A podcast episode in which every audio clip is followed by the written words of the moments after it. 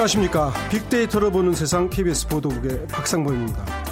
한 주를 마감하는 금요일인데요. 금요일 아침에 북한이 미사일 도발을 해왔습니다. 유엔 안보리가 대북 제재를 결의한 지 사흘 만이고 우리 정부가 어제 인도적인 대북 지원을 하겠다고 발표를 했는데 바로 그 다음 날에 보란 듯이 도발을 해온 겁니다.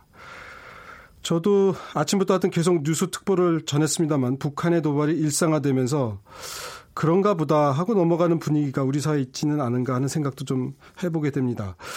북한의 미사일 도발에 대응하기 위해서 유엔 안전보장이사의 긴급회의는 내일 새벽 4시, 우리 시간입니다. 우리 시간으로 새벽 4시에 열립니다. 도발과 규탄 제재 그리고 또 북한의 도발 이런 악순환이 계속되는 것 같아 그런 점도 좀 걱정스럽습니다. 잠시 후 세상의 모든 빅데이터 시간에 북한의 미사일 도발 소식과 함께 지난 한 주, 이번 한 주 화제가 됐던 소식들을 모아서 2주의 키워드로 정리를 해보겠습니다.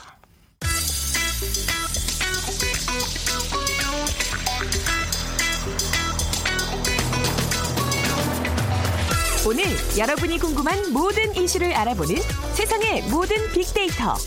다음 소프트 최재원 이사가 분석해드립니다. 안녕하세요. 최재원 이사님. 네, 안녕하세요. 오늘 이 저기 2주의 키워드 정리하실 때만 해도 북한의 미사일 도발을 아마 예상을 못 하셨을 텐데 네, 갑작스럽게 그렇죠. 있었어요. 네. 저는 오늘 그 북한의 미사일 도발을 보면서 어떤 생각이 들었냐면요. 지난번에 핵실험은 일요일 날 했었죠. 네. 낮에. 그리고 또 오늘은 이제 주말로 들어가는 금요일 아침. 아침에. 그래서 예전에 베트남의 어떤 장군이 우리는 적이 원하지 않는 시간과 장소에서 싸운다 이런 아. 말을 했는데 예, 6.25 도발도 휴일 새벽 4시에 있었잖아요. 그렇죠. 우리는 적이 꺼려하는 시간과 임의의 시간이죠. 북한 표현대로 하면. 그런 게 아닌가 하는 생각도 해봤습니다. 자, 우리 북한 미사일 도발 얘기를 안 하고 넘어갈 수 없죠. 네, 뭐 북한이 오늘 발사한 미사일은 지금까지 정상 각도로 쏜 것 중에 가장 가장 긴 거리를 날아서요. 일본 홋카이도를 통과해서 태평양 해상으로 떨어진 것으로 분석이 되고요. 어, 3,700여 킬로미터를 비행한 것으로 볼 때 태평양 괌을 충분히 타격하고도 남는 거리로 어, 보여지고 있는데 평양에서 괌까지 거리가 3,400여 킬로미터죠. 그러니까 평양에서 하와이까지 거리는 7,200여 킬로미터이기 때문에 아직까지는 도달하지 못할 것으로는 판단이 되지만 지금까지 쏜 것 중에서는 가장 긴 거리를 날았습니다. 네. 네.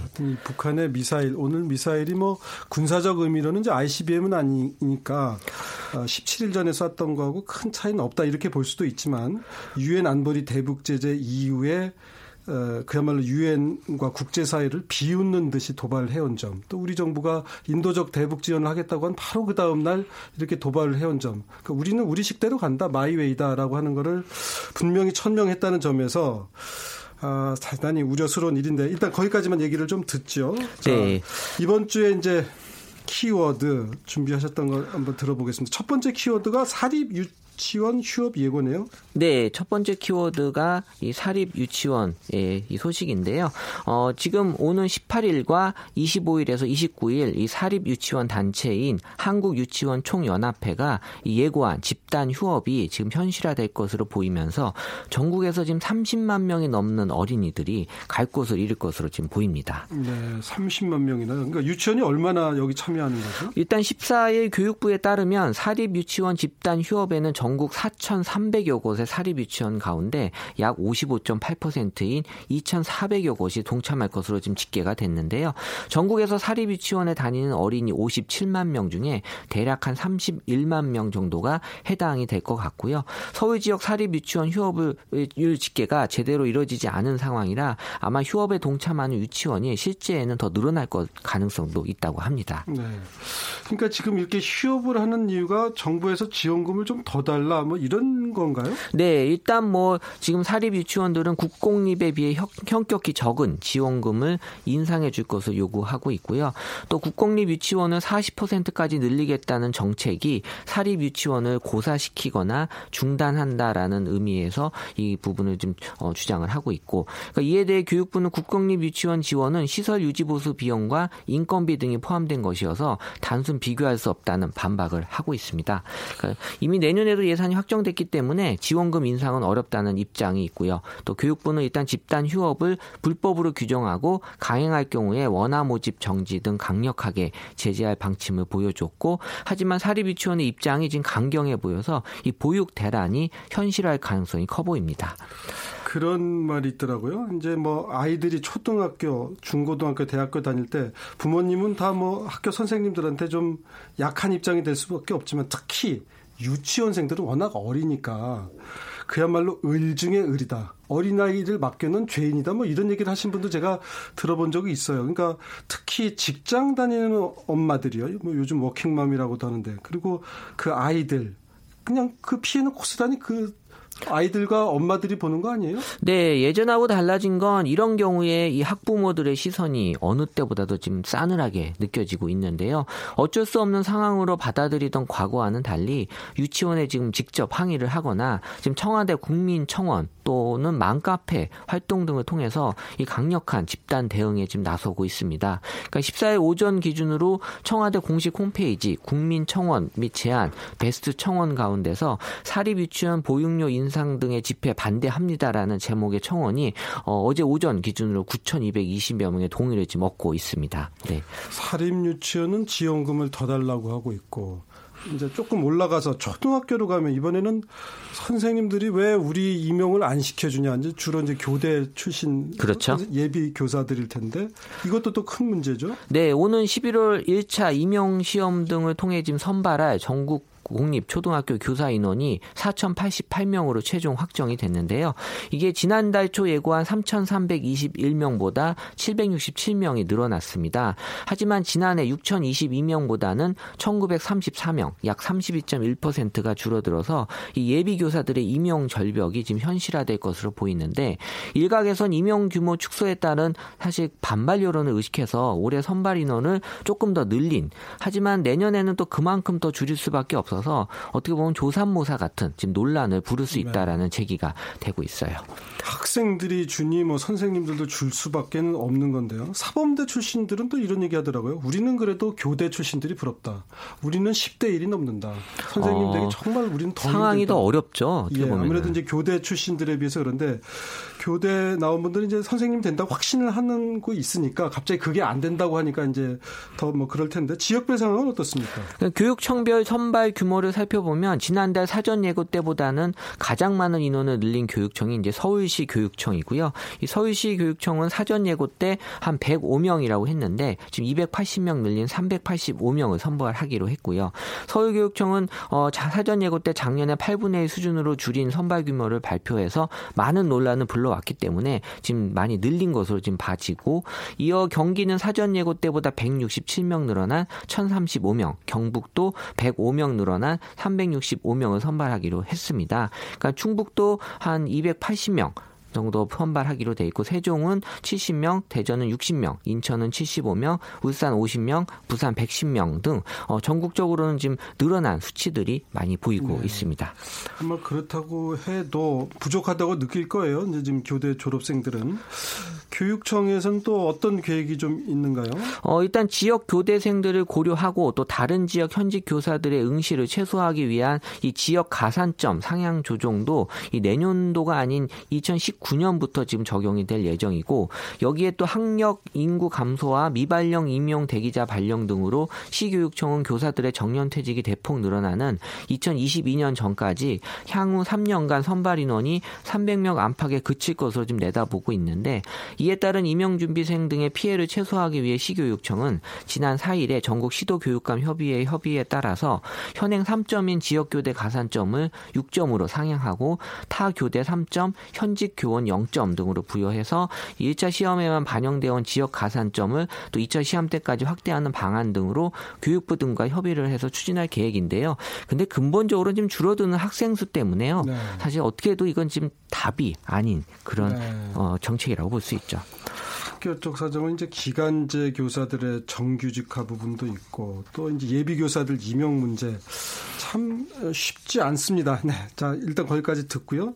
세 번째 키워드로 넘어가 볼까요? 살충제 계란 사태가 난 지 이제 한 달이 됐죠? 네, 지금 딱 한 달이 됐는데요. 지금 이제 추석 명절을 앞두고 있어서 이 잠잠했던 또 살충제 계란 소식이 다시 지금 어, 올라오고 있는데 소비자들의 그 계란 기피 현상은 지금 여전히 더 깊어지고 네. 있었습니다. 그러니까 한때 살충제 계란 사태 이후에 계란값이 폭등할 것으로 예측도 나왔지만 여전히 수요가 줄면서 계란 값은 계속 폭락하고 또 판매 부진으로 이어지고 있네요. 야, 그러면 양계 농가들 계란 키우 저 계란 이제 출하하는 농가들은 말이죠.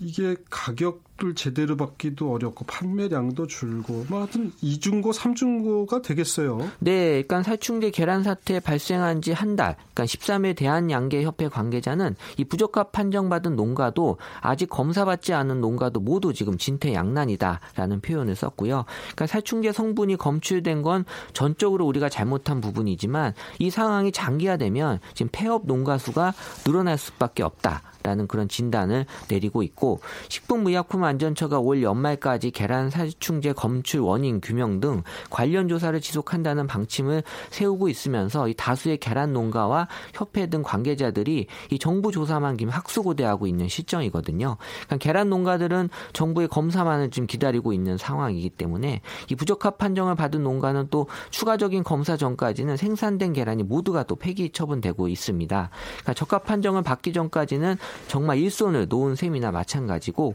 검사 받지 않은 농가도 이 두려움에 유통을 또 중단하고 정부 조사를 기다리고 있는 상황이라고 합니다. 네, 먹을거리 안전 문제는 참 예민한 문제죠. 우리가 이제 중국산 식품에서도 안전성 문제들이 많이 있습니다만 계란은 이제 원체 많이 식탁에 오르는 계란으로도 오르고 뭐 식빵에도 들어가고 참 여러 종류로 많이 활용되는 식재료인데 하여튼 이 안전 문제가 빨리 좀 일단락되게 됐으면 합니다. 네. 어, 세 번째 이슈까지 살펴봤는데요. 오늘 주말을 앞둔 금요일인데 노래 한 곡 듣고 가죠. 9월 둘째 주 빅데이터 상에서 가장 많은 분들의 사랑을 받았던 노래는 어떤 노래입니까? 어, 태양의 Darling이라는 곡인데요. 예. 사실 이 빅데이터 상에서 나오는 이런 그 추천곡들은 네. 어, 사실 어떻게 보면은 좀 젊은 세대 곡들이 많지 않냐라는 예. 얘기들 하시는데 예. 사실 어쩔 수 없습니다. 이 SNS에 올라오는 젊은 세대들이 이 예. 좋아하는 곡들을 어, 네. 뽑아 내는 거기 때문에요. 근데 많은 사랑을 받았던 뭐 특별한 이유가 있습니까? 어, 태양에 대한 지금 어, 이 방송에서의 활동도 좀 많아지고 있고요. 또 예. 태양이 갖는 이미지가 아직 상당히 좋기 때문에 네. 이 많은 또 이 학생들 또이 아. 젊은 친구들은 이 태양의 노래를 아, 많이 요즘 식으로 표현은 뭐 믿고 듣는 가수인가요? 그렇죠. 예, 예. 네. 알겠습니다. 함께 들어보시죠. 9월 둘째 주 빅데이터로 보는 세상에서 선정한 빅뮤직 첫 번째 곡은 태양의 달링입니다. 달링이었습니다. KBS 1라디오 빅데이터로 보는 세상 KBS 보도국의 박상범입니다. 자, 이제 세 번째 키워드까지 살펴봤고요. 네 번째 키워드 알아볼까요? 네, 카톡의 예약 전송이라는 키워드인데요. 이 근무 시간 이외에 카카오톡을 이용한 업무 지시 관행을 개선하고자 이 정부와 카카오가 본격적으로 이제 공소 공조에 나서는 모습을 보이고 있다라는 소식입니다.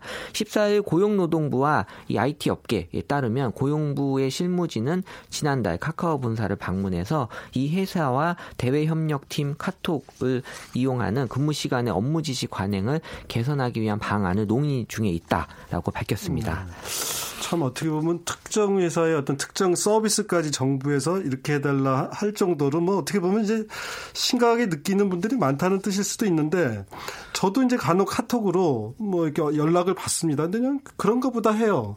저는 뭐 답을 잘 안 하고 그냥 그런가 보다 하는데 일반 직장인들 입장에서 그 카톡으로 뭐 업무와 관련된 얘기가 있으면 그런가 보다 하고 넘어갈 수 없다 보니까 이제 이게 저 스트레스가 되는 거 아니겠어요? 네, 그 정부의 입장은 이 고용부와 해당 회사 관계자들이 이 자리에서 이 톡으로 많은 직장인들이 퇴근 후 집에서 회사 업무를 처리하느라 고충을 겪고 있다는 의견을 전한 것으로 알려지는데요. 이에 고용부는 저녁 늦게 업무 관련 메시지를 바로 보내지 않고 아침에 전달할 수 있도록 예약 전송 기능을 카톡에 추가해 달라고 그 요청했죠. 제가 이제 이 뉴스 보면서 들은 생각인데 회사의 뭐 부장님이나 이사님이 싫어 예약 전속 기능을 안 활용하면 어떡할 거예요? 어 그렇죠. 이제 할 수 있게 해 준다라는 측면으로 받아들이는 게 맞을 예약 것 같고요. 전속은 뭐 새벽 5시로 해놓으면 어떡하죠 또 아침부터 카톡카톡하고 오늘 그것도 그렇죠. 더 신경 쓰이는데 사실 이제 이런 뭐 부장님이나 관리자들은 혹시 아침에 자기가 또 잊어먹고 얘기 못 할 수 있기 때문에 미리 네. 전달하는 경우도 분명 히 있거든요. 예. 근데 그거 자체가 이제 받는 사람 입장에선 다 스트레스고 네. 부담이 된다라는 측면에선 좀 이해가 되는데 네. 어쨌든 이 퇴근 후에 이런 톡을 이용한 업무 지시 관행을 바로잡기 위한 캠페인을 진행하고자 제안을 한 거고요. 예. 고용부는 앞으로도 이 회사 측과 계속 개선 방안에 대한 의견을 교환할 방침이라고 합니다. 예, 특정 어떻게 보면 이제 소셜 미디어의 메신저 기능을 가지고 중앙 정부가 관여해야 되는 상황이 참 어떻게 보면 좀 하여튼 우픈 현실입니다. 요즘 표현대로 하면 네. 카톡 카카오 입장은 뭐예요?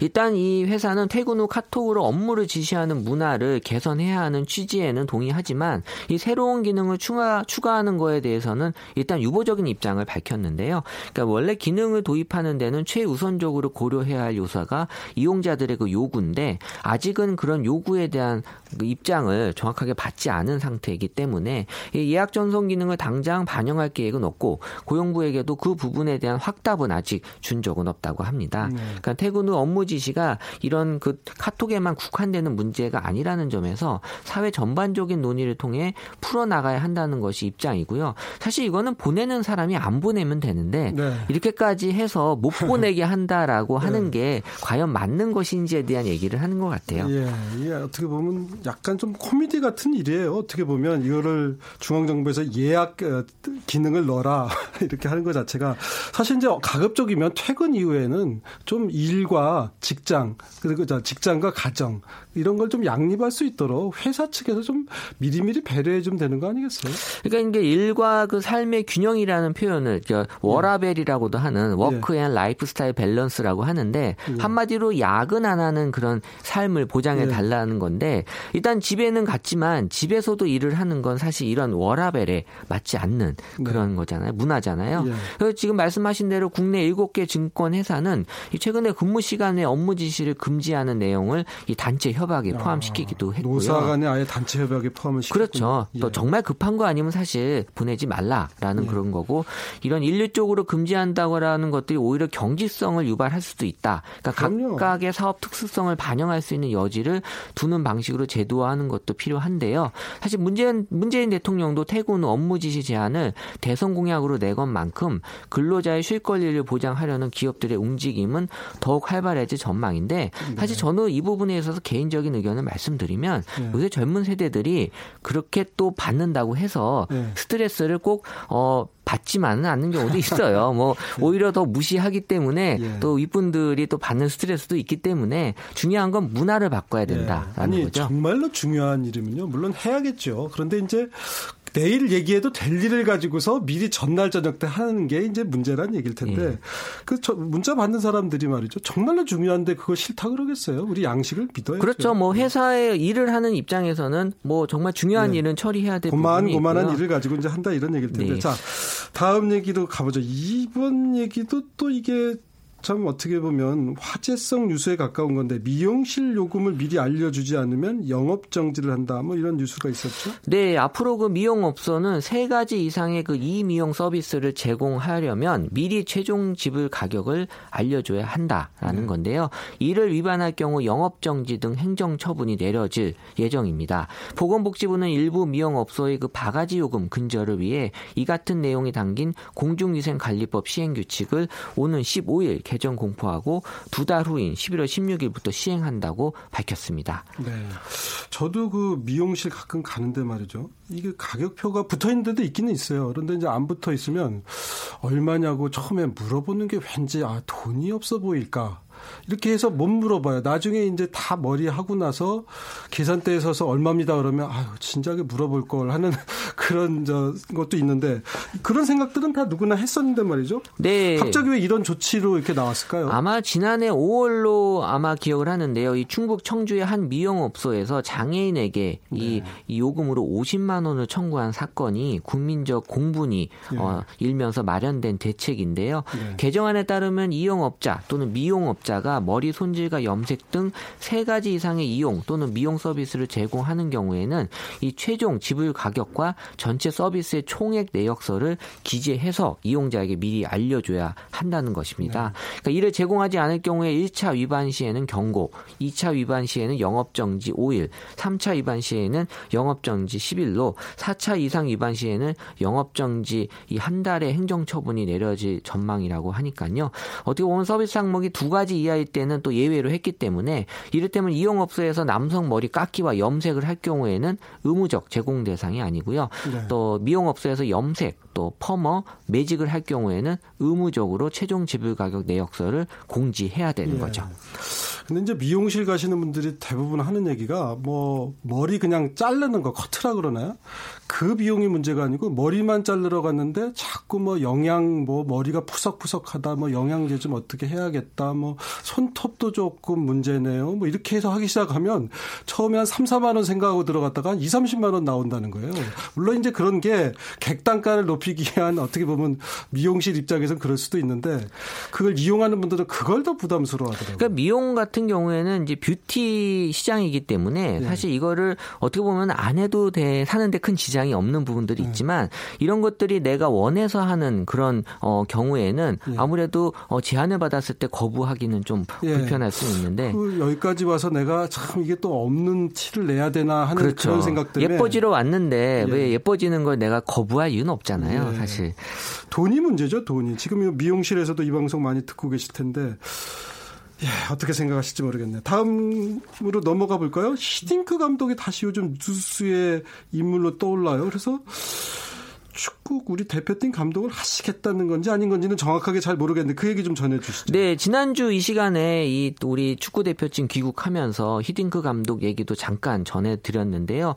사실 이 침묵을 이번에 깬 히딩크 감독이 한국 축구에 기여하고 싶다라는 의견을 14일 오후 한국 네. 시간에 네덜란드 암스테르담에서 기자회견을 열어서 2018 러시아 월드컵 본선에서 한국 축구 대표팀을 이끄는 방안에 대해 긍정적인 입 입장을 밝혔습니다. 근데 이게 참 저도 기사 보면서 참 묘하다 싶은 게 우리 축구협회에서는 뭐 별로 그런 생각이 없는 것 같은데 축구 팬들은 또 야 그래도 히딩크 다시 한번 2002년을 다시 한번 이런 이제 그런 마음들이 좀 있는 것 같고 히딩크 감독이 이런 얘기가 더 그런 여론을 좀 불을 지피는 효과도 있지 않나 싶어요.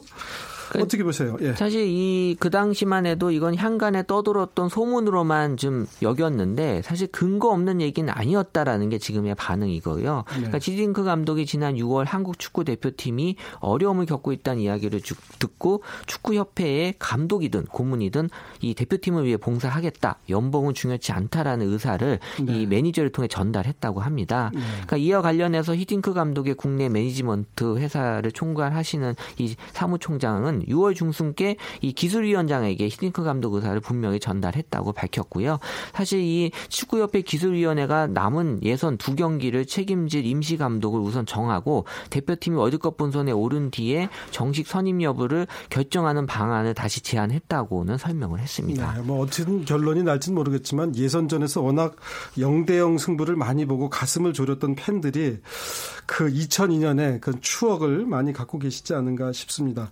자, 2주의 키워드 이제 다음 서포터 최재현 이사와 함께 했는데요. 9월 둘째 주 빅데이터상에서 화제가 됐던 노래 한 곡만 더 선물을 좀 해주시죠. 네, 소녀시대의 Holiday인데요. 지금 우리 추석 연휴 얼마 네. 남지 않았잖아요. 예. 지금 많은 분들이 이 연휴를 기다리면서 이 소녀시대 노래를 많이 또 듣고 계셨습니다. 네. 네. 저도 한번 들어보고 싶네요. 9월 둘째 주 빅뮤직 소녀시대 Holiday를 들으면서 우리 다음소프트 최재현 이사님과도 인사 나누겠습니다. 고맙습니다. 네, 감사합니다. 편안한 주말 보내시고요. 저는 다음 주 월요일 오전 11시 10분에 다시 찾아뵙겠습니다. 지금까지 KBS 보도국의 박상범이었습니다. 소녀시대 Holiday 들어보시죠.